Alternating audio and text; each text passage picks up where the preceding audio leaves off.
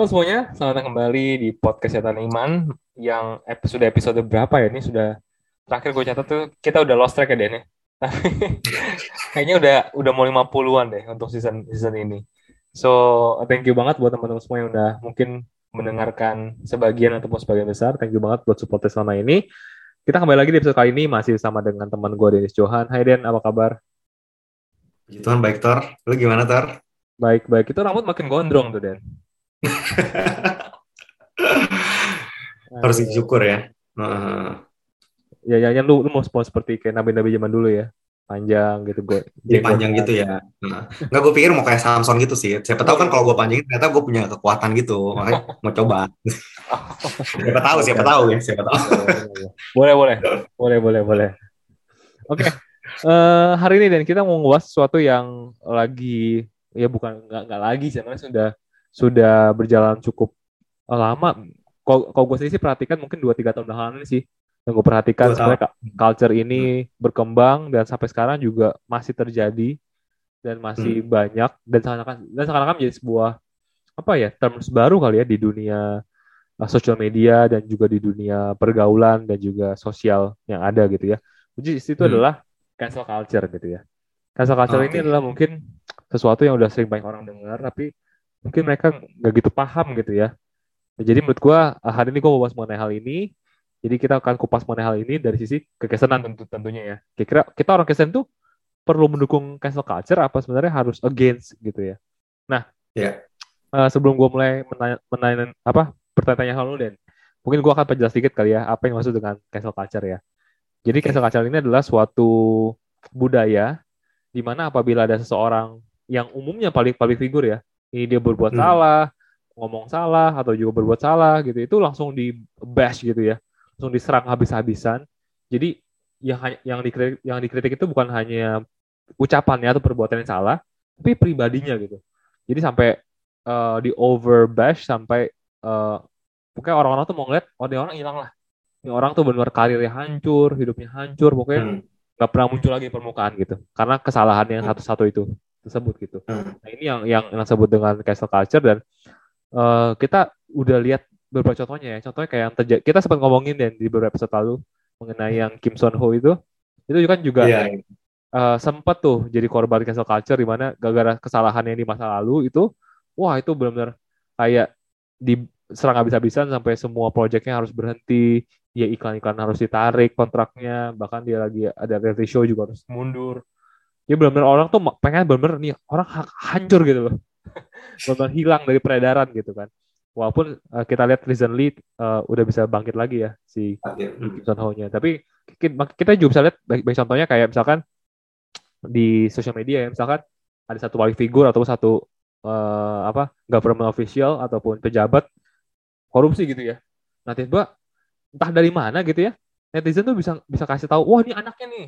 Ini anaknya ini istrinya ikut dihujat hmm. habis-habisan gitu. Jadi kayak bener-bener dihabisi rame-rame lah ini. Ini kayak bener-bener parah lah gitu ya. Ini disebut sebagai yeah. cancel culture. Jadi bener-bener kalau orang buat salah di cancel gitu ya. Bener-bener orang ini ditarik semua yang melekat dari diri dia gitu. Ini yang disebut dengan cancel culture. Nah, oke okay, sebelum kita masuk nih Dan kepada poin-poin pembahasan. Nah, gue mau nanya lu general dulu Dan. Menurut lu eh, gimana sih lu melihat fenomena cancel culture ini ada di masyarakat?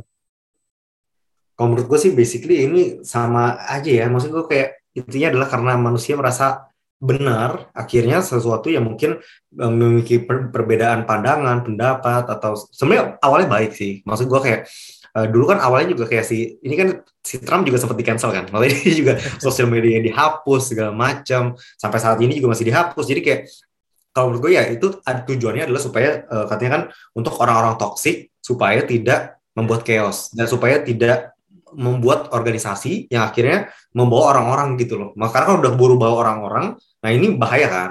Jadi mending dari awal begitu lo tahu langsung cancel aja. Jadi kayak cancel them gitu. Jadi kayak ya, supaya rakyat yang lain juga akhirnya uh, taat lah ya, biasa bilang taat. Ini bagus kalau Tuhan yang mimpin gitu. kalau Tuhan yang mimpin, gue gue setuju. Cuman yang jadi masalah adalah kita dipimpin kan sama manusia juga ya. Maksudnya hmm. culture itu dibuat oleh manusia juga kan. Dan dari mana kita tahu kalau culture itu benar gitu?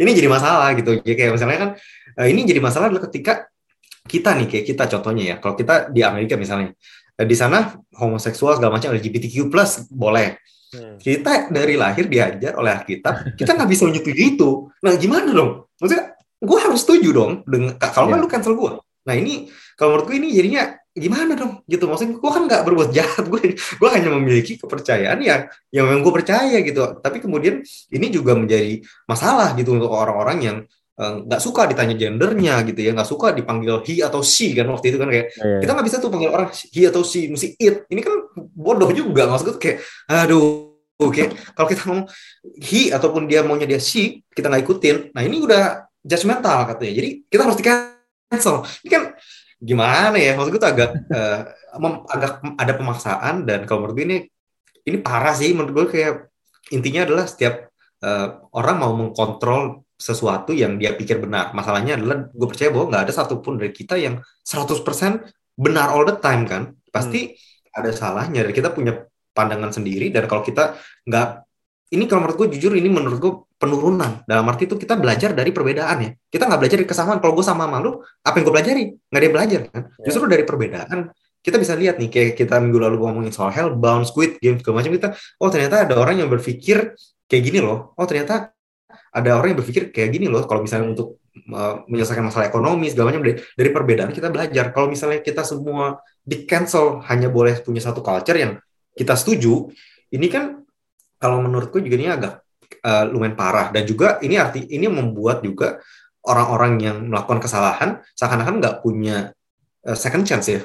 Iya nggak sih? Maksudnya orang-orang yang kayak kita bilang si Kim Son oh segala macam dia ngomong apa. Dan ini juga kan sebenarnya berlaku pas vaksinasi ini vaksinasi kalau ada orang yang secara uh, open dia bilang gua nggak mau divaksin dan dia public figure dia akan lebih cepat di cancel gitu. Karena dianggap dia itu sudah melawan pemerintahan lah ya melawan Uh, sementara itu kan kalau menurut gua itu agak uh, dia juga nggak jahat kan? Maksudnya ya. gimana? Maksudnya nggak nggak layak juga lah ya. Maksudnya dia dia bahkan tidak mengaborsi orang. Kalau Kim Son Ho kan dia ada perilaku, perilaku aborsi which is gue masih oke okay lah masih ada uh, perilaku pembunuhan di sana. Tapi kalau orang yang mau divaksin sekarang gue nanya di situ apakah seword itu untuk dia di cancel gitu loh? Untuk dia kemudian harus dia kehilangan karirnya, kehilangan masa depannya, dia harus dijauhi dari society segala macam.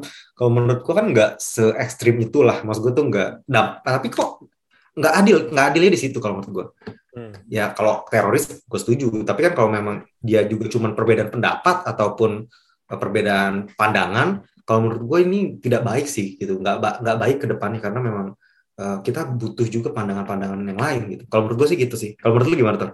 Ya ya ya setuju sih ya maksud gue jadi ya maksudnya kita nggak boleh sebenarnya perbedaan itu bukan jadi suatu yang batu sandungan gitu ya sebenarnya perbedaan itu kalau kita sikapi dengan baik justru sebenarnya bisa memperkaya suatu pandangan yang ada ya sebenarnya dan ya. Betul. dan dan kalau gue sendiri sih melihat sebenarnya cancel culture ini apa ya bener kali kata kata Alkitab ya nggak ada yang baru di dalam di bawah kolong langit ini gitu ya jadi sebenarnya gue ngeliat ini tuh mirip kayak yang ada perjanjian lama sebenarnya Bahwa perjanjian hmm. lama juga sebenarnya ada culture seperti ini culture yang disebut sebagai honor and shame culture gitu. Jadi hmm. ada suatu ide ataupun suatu suatu pemikiran di masyarakat bahwa kalau melakukan hal ini it's honoring. Ini orangnya harus di honor gitu. Tapi melakukan hal ini hmm. orangnya harus di shame. Makanya kan di oh. kita lihat bahwa banyak kan peraturan yang meng-shame orang kan. Kalau iya, iya. kayak contoh yang apa wanita pendarahan gitu kan. Itu oh, harus iya, iya. diasingkan, mereka nggak nggak boleh nyentuh orang karena ini orang shame nih menjijikan gitu kan. Orang yang kusta hmm. juga gitu, lepra juga gitu. Jadi kayak ada kategori-kategori orang yang yang di shame yang benar-benar nggak ditolak oleh masyarakat gitu tapi di sisi lain ada orang-orang yang kayak jung tinggi gitu kan imam-imam yang kayak hmm. yang pokoknya sesuatu yang uh, bekerja ataupun juga di area uh, yang dekat dengan temple gitu ya itu jadi orang-orang yang suci gitu kan hmm. jadi kayak uh, sama gitu kan dengan dengan sekarang gitu kan jadi kita di cancel culture kan juga gitu kan punya suatu standar tertentu yang seakan-akan orang orang ngikutin ini akan dijunjung tinggi gitu ya. Contoh kalau bilang tadi di Amerika kalau ada artis-artis yang memang dia wah dia menyuarakan LGBT, menyuarakan kesam, kesamaan gender segala macam, wah dia dipuja-puja gitu kan. Tapi sisi lain hmm. ada kalau orang yang menyuarakan sedikit aja disagreement gitu kan, wah ini orang harus di cancel nih. Karena ini membawa yeah. kesatuan, persatuan, bla bla bla bla. Iya. Iya. Sebenarnya ya ya kan sebenarnya kalau andaikan memang eh, dua-dua pandangan ini based on suatu fakta yang ada ya kenapa kita nggak coba adu argumen gitu kan nggak langsung di cancel Iya. gitu Hmm. karena karena ya yang yang bilang tadi benar sih karena ap- terkadang apa yang jadi pendapat orang banyak belum tentu benar sebenarnya kan gitu kan Hmm. Hmm. jadi kayak itu sih itu yang pandangan gue ya nah tadi kita udah secara garis besar nih udah ngomongnya mengenai sebenarnya dampak-dampak negatifnya ya tadi lu Ya. sempat bilang juga bahwa ya ini nggak memberikan kesempatan buat orang lain juga apa ya have a second chance lah ya karena kan Ya. setiap daripada kita kan pasti pernah salah gitu masa kalau sekali salah kita dikubur habis-habisan masa kita jadi sedih banget gitu kan nggak punya Iya, kesempatan iya. kedua gitu tadi lu juga sempat Hmm. bilang apa ya ap- apa yang society percaya juga belum tentu benar dan segala macam dan ini juga Hmm. nggak memberikan ruang buat perbedaan pendapat dan segala macam nah tapi ada juga yang merasa bahwa sebenarnya ada positifnya loh dan dari cancel culture Hmm. ini gitu. Di mana ada beberapa argumen gitu yang yang yang gua lihat gitu ya. Yang pertama dia melihat bahwa sebenarnya tapi gini kan kita hidup di, di masyarakat gitu kan. Harusnya apa yang menjadi pendapat ataupun juga opini daripada masyarakat banyak itu udah pasti benar dong gitu kan. Karena itu mewakili apa apa kita hidup di negara demokrasi kan.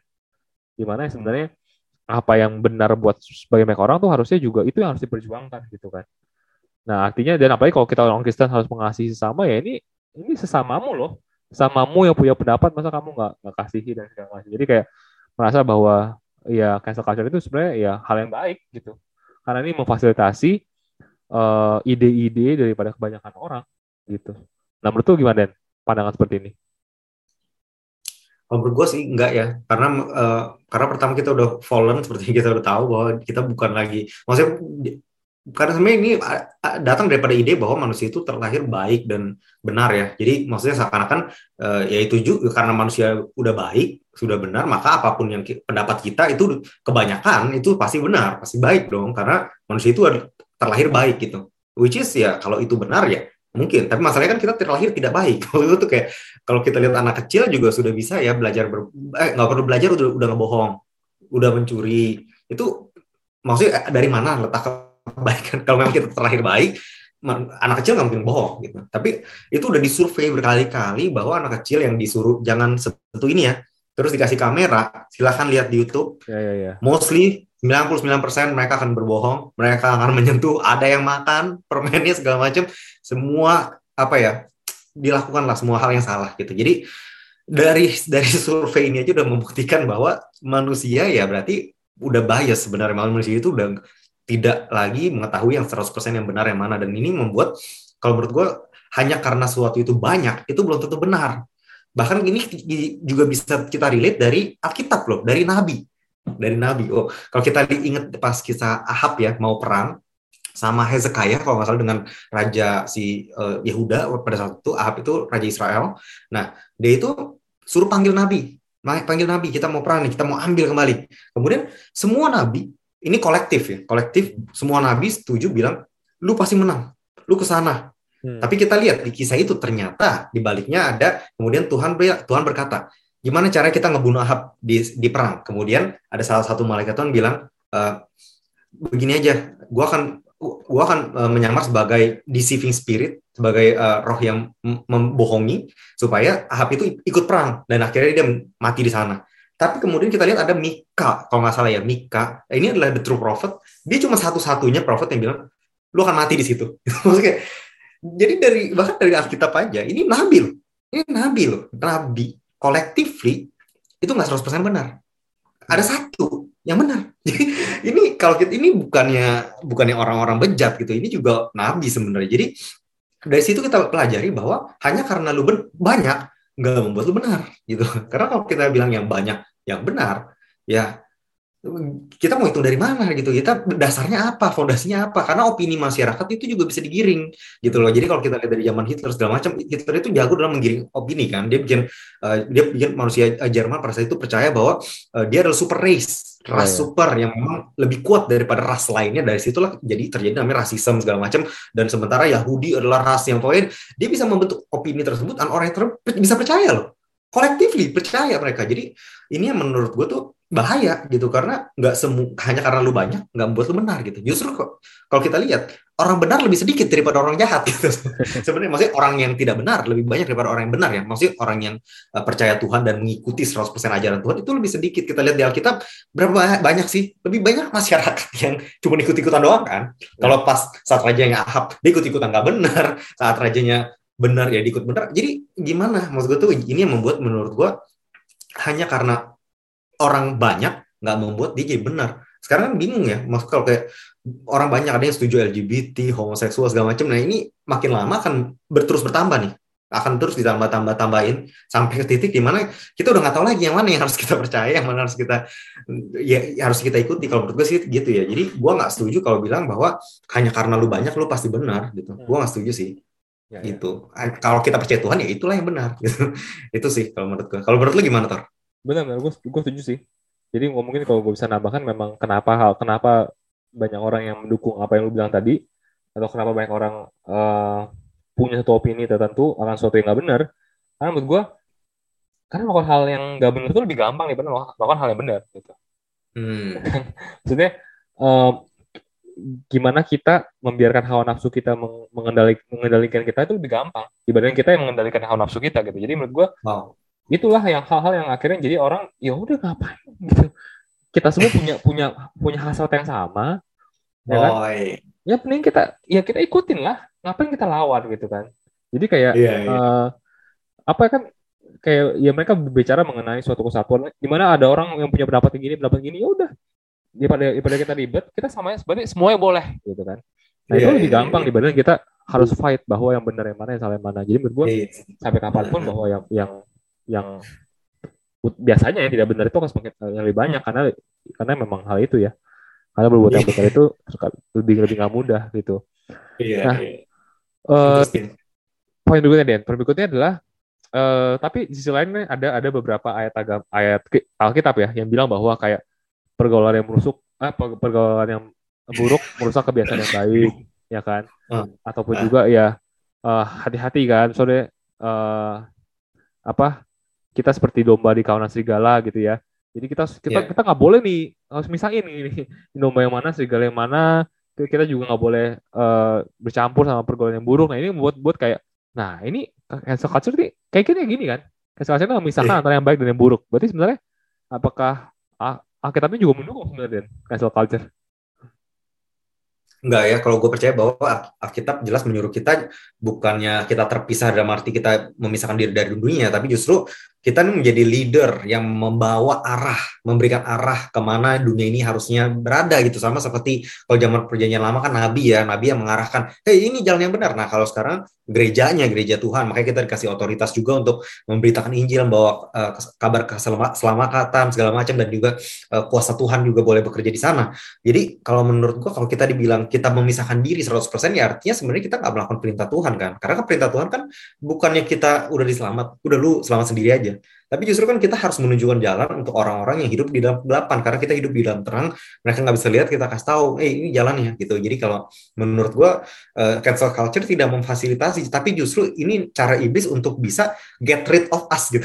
Hey, lu udah lu iya aja get rid of iya kan maksudnya kayak biar kita lakuin yang kita mau gitu jadi ya itu yang kalau menurut gua lebih memfasilitasi pekerjaan iblis ya daripada pekerjaan Tuhan karena pekerjaan Tuhan Tuhan begitu mengasihi manusia untuk bisa manusia melihat manusia itu selamat dan juga kalau kita melihat sesuatu yang salah dan kita tidak uh, kita tidak kita tidak boleh ataupun kita tidak melakukan apa pun itu kita akan partake juga atas dosa tersebut loh. Maksudnya kalau kita lihat di baik di perjanjian lama ataupun perjanjian baru ya maksudnya kalau memang kita nggak kita lihat saudara kita melakukan salah kalau di perjanjian lama namanya Eli kan. Eli itu punya anak dua Hofni dan Finehas dia melakukan seks di dalam bait Allah. Dia korupsi dia makan makan sebelum kasih persembahan segala macam. Everything messed up. Si Eli sebagai imam besar pada saat itu dia bilangin eh ini salah loh. Tapi dia diem aja udah. Dia nggak melakukan apa pun biarpun anaknya ini seharusnya kalau kita lihat dari hukum yang ada pada saat itu ditimpukin batu sampai mati. Tapi dia diemin aja gitu. Ya udahlah. Toh juga memang mungkin dia punya uh, pikiran sama kayak cancel culture ya udahlah maksudnya udah gue yang penting gue enggak kan. Which is uh, Eli enggak kan? Yang penting gue enggak tapi kita lihat bahwa Tuhan marah ke Eli lewat Samuel dan akhirnya di Samuel ini memperkatakan bahwa ini akan terjadi kepada lu bahwa lu akan kehilangan anak lu di dalam satu hari kemudian lu juga akan meninggal segala macam dan Tuhan jelas-jelas marah gitu jelas-jelas marah kepada Eli, biarpun Eli tidak melakukan dosa loh, maksudnya yang melakukan itu anaknya, tapi dia tidak melakukan apa pun untuk bisa memperbaiki hal tersebut. Itu juga yang terjadi sama kita sih. Kalau gue percaya kalau kita di cancel dan kemudian kita pasrah, udah kita nggak kita ngeliat salah ya udahlah ikutin aja. Gue percaya kita juga partik juga atas sesuatu yang salah tersebut. Karena kita nggak diciptakan nggak diselamatkan untuk diri sendiri kan. Kita diselamatkan untuk menjadi saksi kan, saksi. Oke kita kita kita bukan disciple gitu. Disciple dan kita kalau kita lihat di perjanjian baru orang-orang pada mati cuy. Maksud gue tuh mereka harus mati. Kalau misalnya mereka bilang cancel culture itu memfasilitasi Petrus nggak harus mati. Karena orang Farisi itu awalnya bilang lu jangan ngomongin lagi atas nama Yesus. Udah kita we are done. Dibebasin dia nggak perlu mati gitu. Dia nggak perlu martir. Paulus nggak perlu martir. Tapi kenapa mereka perlu martir? Karena mereka tahu mereka nggak bisa diem aja. Mereka harus menyampaikan apa yang mereka ketahui. Karena kalau mereka tidak menyampaikan hal tersebut itu juga adalah kesalahan. Kan kalau di Indonesia itu udah, udah terjadi juga ya. Kalau kita menyaksikan suatu perbuatan pembunuhan dan kita nggak mengatakan apa-apa kita ya. juga kita juga itu kita terlibat gitu. Hmm. karena itu namanya kita menyembunyikan bukti ataupun saksi kan? Ya. kita menyembunyikan apa yang kita tahu gitu. Jadi itu sih kalau menurut gue ya di, Indonesia sih puji Tuhan nggak seperti itu. Jadi maksud gue tuh ya nggak bisa lah. Kalau menurut gue orang Kristen tidak terpisah dari dunia. Dalam cara kita hidup mandiri di monasteri ya. Di monasteri itu terpisah which is nggak seperti itu sih. Kalau menurut gue kita justru menentukan arah. Nah kalau menurut lu gimana ter? Ya ya. Uh, menarik sih dan apa, yang lu sampaikan sih. Nah gue juga setuju sih. Gue menurut gue adalah memisahkan dari sini mungkin adalah memisahkan diri dari hal perbuatan gitu ya jadi hmm. artinya adalah perbuatan orang tersebut nggak efek kita nggak mencemari kita gitu yeah. tapi bukan hmm. orangnya yang kita yang kita pisahkan gitu kan karena karena jelas banget bahwa uh, Tuhan bilang bahwa kita harus membuat semua bangsa murid Tuhan gitu kan. Nah, yes. gimana kita membuat semua bangsa murid Tuhan kalau kita udah mulai bisa-misahin gitu. Yang ini yang buruk, yang ini yang jelek, yang ini kita nggak hmm. mau nggak mau touch gitu, nggak bisa gitu kan. Bahkan even hmm. kalau kita lihat Jesus pun, Jesus justru kan bilang sendiri juga kan bahwa gue datang buat yeah. orang sakit bukan buat orang yang sehat yeah. gitu. Maka Yesus juga ke bumi ketemu sama ya I'm sorry itu saya bisa pelacur lah, mau cukai, orang-orang yang justru dijauhi oleh masyarakat. Lah kok gitu? gitu.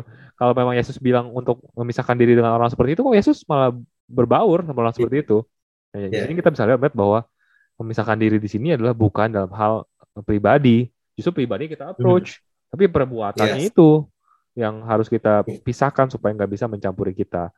Dan menurut gue, cancel ini juga menurut gue sesuatu yang uh, nggak nggak apa ya, nggak nggak dua arah gitu ya karena kan ada ayatnya gue lupa di mana ya Amsal dia bilang bahwa neraca sarong itu adalah uh, apa ya kayak kekejian, kayak kekejian bagi Tuhan. Tuhan gitu kan. Jadi artinya adalah kita harus melihat sesuatu tuh dua arah gitu, nggak bisa satu arah.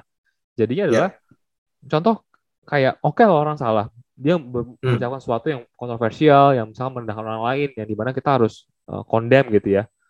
Tapi yeah. kita juga perlu perhatikan cara kita condemn gitu. Yeah. Jangan sampai kita apa ya mengaccuse orang berdosa dengan cara melakukan dosa juga gitu. Itu apa hmm. bedanya kita sama dia gitu. Jadi contoh kayak yes. bilang tadi kan bahwa oh ini orang koruptor nih, wah emang kita tahu salah kan.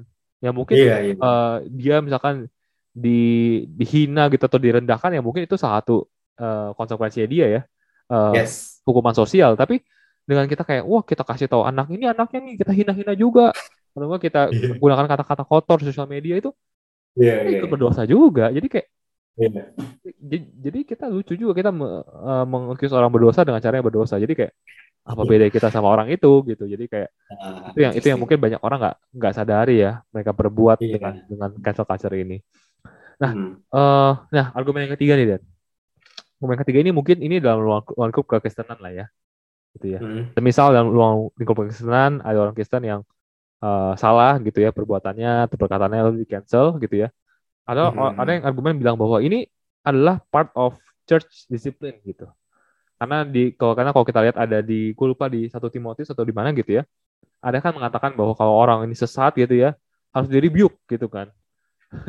harus apalagi kalau orang yang ini pendeta gitu kan, orang ini berbicara di depan di depan banyak-banyak orang, orang ini harus di rebuke di depan banyak orang juga gitu. Supaya banyak hmm. orang tahu kan bahwa ini orang hmm. ajaran salah nih, makanya kita rebuke di depan banyak orang. Nah, ini kan kayak cancel culture kan paling hmm, figur ngomong ngomong di depan publik salah terus di cancel juga di depan publik gitu biar, biar semua orang tahu nah ini kan dibilang bahwa mungkin ini adalah part of church discipline gitu nah menurut lu gimana Den? Kalau menurut gue enggak sih. Kalau mungkin kalau yang kalau salah tadi yang lu bilang itu yang Paulus ngomong bukan sih yang di satu Korintus ya. Yang maksudnya ada seorang satu Korintus yang si uh, ada orang yang kemudian dia datang ke gereja setiap minggu ikut fellowship segala macam tapi dia itu uh, nikung bapaknya sendiri. Jadi dia ambil uh, materinya gitu loh. Materinya sendiri dan datang terus. Dan kemudian si Paulus bilang bahkan orang kafir juga nggak ngakuin dosa kayak gini gitu. Itu bukan sih? Bukan bukan, bukan sih. Jadi so gue dia ada memang ada kayak gue pernah di satu Timotius nggak salah kayak ini kayak lebih lebih ke peraturan ya dia bukan bukan ke contoh jadi oh. dia lebih ke oh. peraturan bahwa kalau ada yang uh, orang-orang berbicara depan jemaat atau salah, menyesatkan gitu. Jadi kayak ini lebih bentuknya hmm. peraturan gitu. Which is kalau kalau menurut gua kalau hal itu kalau itu mungkin lebih karena nabi palsu kali ya. Kalau nabi palsu yang memang datang untuk membuat doktrin baru ya itu kan di Galatia juga ada tuh. Makanya kalau kita lihat di Galatia satu kan dibilang kan you foolish Galatians gitu loh. Lu orang-orang Galatia yang, yang bodoh gitu. Kenapa uh, lu malah pindah dari kasih karunia Tuhan ke perjanjian lama pada saat itu kalau nggak salah orang Galatia juga yang terjadi itu gitu juga tuh. Maksudnya ada orang-orang yang kemudian uh, ngebalikin lagi lah kan orang uh, Paulus emang lawannya kan orang Farisi ya. Orang Farisi itu kan yang circumcision ya, maksudnya circumcision balik lagi ke uh, ke perjanjian lama gitu, maksudnya balik lagi ya, lu harus di circumcise, lu harus ngelakuin tradisi ini, ABCD segala macam dan itu di ya di, dikatain juga sih sama si Paulus gitu ya. Jadi kalau menurut gua uh, balik lagi sih, maksudnya kalau cancel culture uh, kalau memang dia adalah wolf ya dalam arti dia memang adalah antikris antikris di sini dalam arti dia sengaja sama seperti Ananias dan Safira yang waktu kita ngomong juga minggu lalu dia bukan bagian daripada kekristenan bukan orang Kristen tapi dia mengaku Kristen dan dia menyesatkan. Ini kan banyak juga nih banyak nabi-nabi palsu lah ya di dalam setiap gereja. Dia bawa doktrin baru ini yang benar ini yang benar akhirnya menyesatkan banyak orang. Gue setuju memang harus diekspos. Jadi kita tahu orangnya, jadi kita bisa hindarin. Kalau menurut gue itu setuju. Tapi ada ada orang Kristen yang jatuh di dalam dosa. Dia bukannya dia bukan wolf ya. Kita kita harus bedakan antara enemy of God dengan uh, anak Tuhan yang hilang. Kita harus ada dua tipe orang. Ada enemy of God. Kalau enemy of God, boleh nggak kita uh, berdoa judgment atau orang itu? Kalau untuk enemy Tuhan, kalau menurut gue it's it's fine nggak masalah kalau memang dia enemy Tuhan jadi kita harus bedakan antara musuh kita musuh Tuhan ataukah uh, dia adalah orang Kristen yang lagi jatuh di dalam dosa. Karena kan kalau tadi kita ngomong adalah pendeta ini ngelakuin kesalahan, ini kan berarti kan dia bukanlah wolf ya, dia bukanlah uh, orang yang punya dia udah tahu Alkitab dan kemudian kayak Kayafas sih. Kayafas itu kan dia udah tahu Yesus bangkit tapi dia sengaja eh bayar orang bilang aja nggak ada malaikat, bilang aja murid-murid Yesus yang ngambil gitu. Padahal dia udah tahu dari penjaga ada malaikat turun, Yesus bangkit kan? Itu apa e, batunya kepindah. Ini kan jelas-jelas dia iblis gitu. Maksudnya kalau untuk orang-orang kayak gini gue setuju ini kan sama supaya dia diekspos dan memang most likely orang-orang kayak gini juga sama kayak Firaun kan? Maksudnya ya memang ya ujung-ujungnya pasti end up mati juga. Karena apa? Karena biarpun Tuhan kasih 10 tuh lah dia nggak bertobat kan? Nggak ada pertobatan di situ. Jadi karena memang dia enemy of God. Dia tuh udah enemy of God. Dia udah bukan lagi enemy of us. Dia enemy of God namanya. Dan untuk orang-orang kayak gitu I agree gitu. Nggak masalah lu cancel dia. Tapi kalau uh, untuk orang-orang yang jatuh ini kan ada juga perumpamaan anak yang hilang. Anak yang hilang juga sama melakukan dosa. Hidup di dalam dosa. Untuk beberapa waktu. Dia bukanlah sebenarnya dia bukan enemy of God. Karena God di situ kan bapaknya sendiri kan. Dia hmm. bukanlah musuh bapaknya dia hanya orang yang ingin menikmati kehidupannya gitu ya di luar Tuhan, di luar Bapaknya. Nah untuk orang-orang kayak gini nggak adil kalau kita tiba-tiba cancel. Ini sama seperti kita bikin perumpamaan itu ketika dia pulang, Bapaknya nolak, nggak bisa lu, lu, lu, udah gue cancel. Nah ini kita berubah dong, perumpamaannya jadi berubah. Dan kalau menurut gue eh, setiap dari kita pasti melakukan kesalahan. Itu nggak usah di eh, nggak usah di itu lagi sih nggak usah ditanyakan lagi pasti melakukan kesalahan dan justru di situlah uh, kebutuhan kita akan kasih karunia Tuhan yang setiap hari uh, baru setiap hari gitu. Supaya kita bisa uh, berusaha lagi biarpun kita jatuh dikatakan bahwa uh, righteous fall seven times and get back up ya. Nah di situ the righteous loh yang dia omong itu jadi orang benar pun bisa jatuh tujuh kali lagi maksudnya. Dan dia akan kembali bangkit gitu. Dia akan kembali berusaha lagi. Jadi kalau menurut gue sih nggak uh, adil untuk kita kemudian cancel. Bahkan kan si Petrus juga pernah nanya berapa kali kita harus memaafkan saudara kita ya? Kalau dia berdosa ya setiap harinya kalau nggak salah Yesus bilang berapa? Tujuh kali tujuh puluh tujuh kali ya? Oh. tujuh kali tujuh puluh tujuh kali kalau nggak salah. Oh. itu dalam satu hari. Jadi bayangin ini makanya setelah itu ini apostle rasul-rasul ini bilang increase our faith tingkatkan iman kita. Jadi di situ konteksnya adalah gila gue nggak bisa maafin orang yang begitu banyak loh maaf, apa ngelakuin kesalahan dalam satu hari. Orang bener-bener rese banget nih. Nah tapi ternyata Tuhan tuh nggak kayak gitu gitu. Tapi Tuhan justru kasih tau Petrus, lu harus maafin tujuh kali tujuh puluh tujuh kali.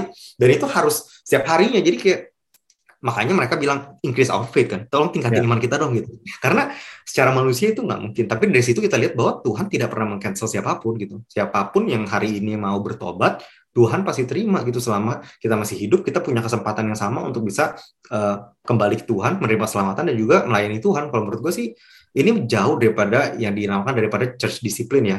Kalau misalnya church disiplin yang ada di Korintus itu kan dia dengan sengaja. Maksudnya dia orang Kristen yang hidup di dalam dosa dan dia tidak merasa bersalah. Akhirnya si Paulus bilang lu harus tegur dia dan lu harus jauhin diri lu dari dia supaya dia sadar dia salah. Nah itu tujuannya. Karena kalau dia nggak sadar dia salah, nggak nggak ada perlu perubahan kan. Tapi setelah dia sadar dia salah di dua Korintus dia kembali dan dia bertobat. Nah ini tujuannya, tujuan motivasinya adalah supaya orang ini berubah, bukanlah cancel dalam arti ah, udah lu udah lu udah bail gitu, oke, udah bail. Iya kan, kalau cancel kan lebih karena lu udah bail, udah lu punya karir hancur, udah lu mati aja sebenarnya. Uh, itu yang salah sih kalau menurut gue. Kalau menurut lu gimana Tor? Apakah itu adalah bentuk rebuke? iya iya. Ini baik gue gue udah udah ketemu jawabannya Dan. Eh jawabannya. Oh iya. sorry jadi ayatnya tadi uh, yang gue refer itu adalah di 1 Timotius 5 ayat 19 sampai 20. Jadi gue bacain ya. Jadi dibilang bahwa di 1 Timotius 5 baca, baca, 19 sampai 20, janganlah engkau menerima tuduhan atas seorang penatua kecuali kalau didukung dua atau tiga orang saksi. Mereka oh. yang berbuat oh. dosa hendaklah kau tegur di tempat semua orang agar yang lain itu pun takut. Nah jadi ini konteksnya adalah sebenarnya lebih ke pengajar sih sebenarnya, pengajar yang dia hmm. salah gitu ya dan memang udah udah dan bukan karena sentimen ya dia salah ya tapi karena memang ada dua tiga orang yang lebih tahu atau elder uh, menjadi saksi bahwa dia salah ya harus ditegur depan umum which ini gue setuju sih karena kan sebenarnya dia ngajar depan orang ya kalau ditegur pribadi kayaknya jemaatnya gitu jemaatnya sama hmm. sekali tetap salah ketahunya kan tapi kalau ditegur ditegur depan umum kan uh, jadi jemaatnya juga tahu sekaligus mengklarifikasi lah ya gitu. Tapi klarifikasi ya benar. Yang membedakan adalah sebenarnya yang yang ditegur ataupun yang di rebuke ini adalah ajarannya kan, bukan orangnya. Sedangkan hmm. di cancel culture ini yang yang di rebuke itu adalah orang dan juga ajarannya gitu. Terutama hmm. orangnya kan. Jadi kayak ini yang ini yang salah satu hal berbeda. Terus kedua adalah menurut gue juga apa prosesnya sih? Karena kita hmm. kita nggak bisa kita nggak bisa pisahkan bahwa di dalam uh, perjanjian baru dituliskan bahwa bagaimana sih orang tahu bahwa kita ini mengikut Tuhan? adalah dengan kasih kan, dengan kita mengasihi gitu. Jadi kalau kita mau meribuk seseorang, itu pun harus dengan kasih gitu. Bukan dengan kayak marah-marah, menghina, mempermalukan. Itu juga bukan caranya Tuhan gitu. Hmm. Jadi menurut gue kasih ini harus diutamakan sih menurut gue. Jadi kalau kita boleh gak sih kita mengkritisi seseorang boleh. Kita bilang orang itu salah boleh gitu. Nah tapi hmm. uh, harus dengan cara-cara yang mengasihi gitu. Nah, nah ini pun hmm. juga yang, yang menurut gue banyak orang yang uh, kurang paham gitu ya. Karena hmm. banyak orang banyak orang yang menurut gue kebablasan gini, mikir bahwa kalau lu nggak setuju, itu lu udah lu udah nggak mengasihi. Padahal menurut gue kayak hmm. ya nggak nggak gitu gitu loh. Maksud gue kasih itu juga okay. ada proporsinya bahwa nggak setuju pun itu juga sebenarnya bagian daripada kasih kan. Gitu. Iya, iya, iya. Jadi, jadi, contoh nih gue gue udah bikin video mengenai saksi Yehova kan. Gue udah ngomong mengenai situ bahwa kayak ini cuma mengenal doang nih mengenal saksi Yehova kan ajaran seperti yeah, apa yeah. dan sebenarnya kenapa sih gue gak setuju It, itu gue baru general doang ngebahasnya nah itu banyak yang uh, apa ya mengkritik gue lah ya gitu kan uh, bilang gue wah apa apa hak lu ngomong segala macam ya hmm. kayak menurut gue kayak justru karena gue apa ya pertama yang gue kritisi adalah ajarannya ya gue gue hmm. ya, yang yang gue bilang sesat itu adalah ajarannya hmm. mengikutnya maksud gue gue nggak gue pengikutnya gue mengasih mengikutnya gitu loh Maksud gue hmm. orang-orangnya menurut gue adalah orang-orang yang sama derajatnya dengan gue dan sama-sama hmm. punya nilai yang sama dan oleh dan karena gue merasa bahwa uh, apa ya Alkitab yang gue pelajari itu memiliki pengajaran yang beda dengan apa yang mereka percayai dan gue percaya bahwa ajaran yang gue pegang itu lebih kredibel dan karena gue hmm. ngasih mereka ya gue mau mau dong ngasih mereka yang benar kayak gimana gitu kan nah tapi hmm. banyak orang akhirnya kebablasan pikir wah kalau kasih itu artinya harus setuju ya juga ataupun juga hmm. uh, apa ya menurut gue ya itu harus praktikan itu dan juga caranya sih kalau kita nggak setuju pun juga cara baik-baik nah makanya kan gue juga yeah. dalam kayak video-video gue yang ngebahas mengenai ada kepercayaan lain pun gue juga sebisa mungkin pakai kata-kata yang uh, baik gitu buat gitu so kata-kata juga yang yang yang baik cuma ya terkadang kan perbedaan pendapat itu kan orang susah ya udah yeah. orang udah udah udah beda tuh udah nggak peduli nah. lu ngomong baik ngomong apa pun udah langsung yeah. dibalas dengan uh, yang yang hmm. gimana lah tapi itu gue ya gue gak masalah karena kan ya hmm. itu caranya dia kan tapi kan jangan sampai caranya orang lain itu mempengaruhi gue nah itu yang hmm. kita tadi maksud dengan apa separate ya apa apa hmm. kita hidup terpisah ya itu dengan cara tapi kan kita nggak memisahkan uh, orang gitu ya itu sih yang hmm. yang yang menurut gue ya yang membedakan rebuke uh, yang di Alkitab dengan rebuke yang dilakukan di dalam cancel culture gitu yeah. oke okay. hmm. uh, oke okay, kita udah bahas, bahas cukup panjang nih Dan terakhir nih Dan kira-kira uh, ada yang mau tambahin nggak atau kira-kira lu punya pengalaman gak Den cancel culture ini Gua sih belum ada pengalaman di cancel. Cuman ya kalau yang mau gue tambahin sih paling sama kayak lu sih. Cuman kalau lu kan bilang ya lebih positif kalau menurut gue ya kita, kita dengan adanya perbedaan juga nggak berarti orang nggak mengasihi kita sih. Kalau tadi kan lu bilang uh, ya kita harus setuju ya. Itu kan maksudnya kalau kita mengasihi kita harus setuju ya. Balik lagi kalau menurut gue dengan adanya perbedaan perbedaan itu nggak membuat kita uh, kita nggak boleh berpikir orang yang berbeda dengan kita itu artinya dia benci kita gitu. Iya betul. Iya maksudnya kayak ya it's just life gitu. Kita itu kehidupan aja gitu kita punya perbedaan value, prinsip kehidupan dan juga cara kita menghidupi baik kehidupan kita ataupun kehidupan mereka dan nggak ada yang perlu menurut gua nggak ada yang perlu kita uh, kita nggak selalu harus memperbaiki setiap orang sih maksud kalau memang ada value yang mungkin dari di mata dia itu yang paling penting ya udah gitu. Karena ada orang-orang yang memang kan uh, mungkin dia targetnya beda kehidupan yang dia impikan beda kemudian yang dia uh, apa ya pokoknya dia punya frame kehidupan itu berbeda daripada kita lah ya maksudnya. Dan bahkan dari satu kata kasih ini kita punya banyak pengertian gitu. Ada orang yang kasih kalau lu kasih berarti ya lu kasih apa pun. Kan kasih kasih lu kasih kan. Nah cuman kan ada kalau kita di Kristen kan kasih bukan kayak gitu gitu kasih itu adalah ya ya kita memberitahu kebenaran. Yang benar ini loh kalau lu salah ya gue kasih tahu lu yang benar. Gue mengasihi lu tapi kalau gimana cara kita bilang itu mengasihi? Kalau kita lihat orangnya ini misalnya dia main dengan api kita tahu dia akan kebakar. Tapi kita kalau kita mengasihi udah kita udah ya udah biarin aja gitu. kan gue mengasihi lu ya kan nggak juga. Tapi kan kita memiliki definisi kasih yang berbeda gitu ya. Nah ini yang mungkin menurut gue ya kita juga harus belajar untuk tidak uh, tidak segera marah, tidak segera tersinggung ataupun sensitif ketika kita mendengar seorang yang memiliki perbedaan value, pendapat ataupun uh, apa ya dia punya perbedaan pikiran lah daripada kita gitu ya. Jadi kalau menurut gue sih nggak adil ya dan uh, gue cukup sedih karena lu di cancel juga tuh oleh saksi Yehova. enggak lah, enggak lah. Belum di cancel ya. Tapi enggak, ke enggak. pribadi juga, Instagram pribadi gitu-gitu enggak? enggak lah, enggak. Enggak, tapi kalau nah. yang kalau itu enggak maksud gue okay. gue waktu itu pernah pernah pernah diserang Instagram pribadi cuman dari yang berbeda itu waktu itu bukan bukan oh, tapi lu udah sempet di cancel juga berarti itu ya oke sempet masakan dikit lah cuma sedikit lah cuman kan cuman karena karena gue juga bukan public figure yang gimana ya jadi ya yang nggak terlalu berasa lah cuman cuman ya hmm. ya sempat masakan dikit-dikit lah rasanya itu gimana gitu. Ya terus sampai apa kirim pribadi pun sampai di sampai di apa campur-campur ini ya. Padahal nggak ada hubungannya sebenarnya. Tapi ya sempat merasakan sedikit bahwa ya ya memang seperti itu ya. Maksudnya uh, apa ya culture sekarang lah ya. Orang-orang tuh pengen kayak uh, ya lu habis habis kalau kalau lu salah satu titik tuh salah semua gitu. Kesannya kayak kerjaan lu salah orang tua lu salah istri lu salah semua semua salah lah gitu. Tapi ya ya itu kita kita nggak boleh seperti itu lah ya. Maksud gue hmm. uh, apalagi kita orang yang menganggap ataupun juga orang yang dibilang sebagai pengikut Yesus apalagi ya. Mungkin yeah. kalau orang itu dibilang ateis ataupun juga ateis lah menurut gua nggak masalah lah. Kalau lu, lu, lu mau hal seperti itu ya mungkin karena dia nggak ada Tuhannya dia nggak ada pegangan ya menurut dia itu yang baik nggak apa-apa lah tapi kalau uh, yang melakukan itu adalah orang yang mengaku orang beragama gitu ya hmm. uh, ya gue meragukan gitu em emang ada ya agama yang mengajarkan seperti itu gitu loh terlepas hmm. apa pun itu Tuhannya gitu. Jadi menurut gue kayak ya ya itulah menurut gue itu yang yang yang kita perlu perhatikan sama-sama. Intinya adalah di sini sama seperti kita lah ya kita kita di sini pun walaupun kita adalah potensi Kristen tapi kita selalu juga selalu bilang bahwa ya kita bukan mau berpikir sama kan tapi adalah buat sama-sama berpikir gitu jadi menurut gue oh. ya kita juga sebenarnya pengen nanam ini kepada teman-teman semua gitu bahwa ada perbedaan ya jangan buru-buru ditolak karena hanya karena itu nggak sama dengan apa yang ada di kebanyakan gitu ya iya hmm menurut gue kayak kekristenan pun sekarang bisa tiba sampai di titik sekarang pun itu juga karena pikiran yang banyak macam gitu kan. Betul. Pikiran juga orang orang yang contohnya dulu sempat apa uh, si Galileo gitu kan. sempat Oh, dibilang iya, bahwa wah sesat nih masa sih Iya. pusat tata Ah. surya itu matahari. Nah, itu kan sempat di cancel kan si Galileo kan. Iya. Karena Nah, apa? Karena nggak mau orang eh, Kristen waktu itu yang religius nggak mau gitu menerima pandangan Hmm. berbeda. Tapi akhirnya end up diserap juga kan.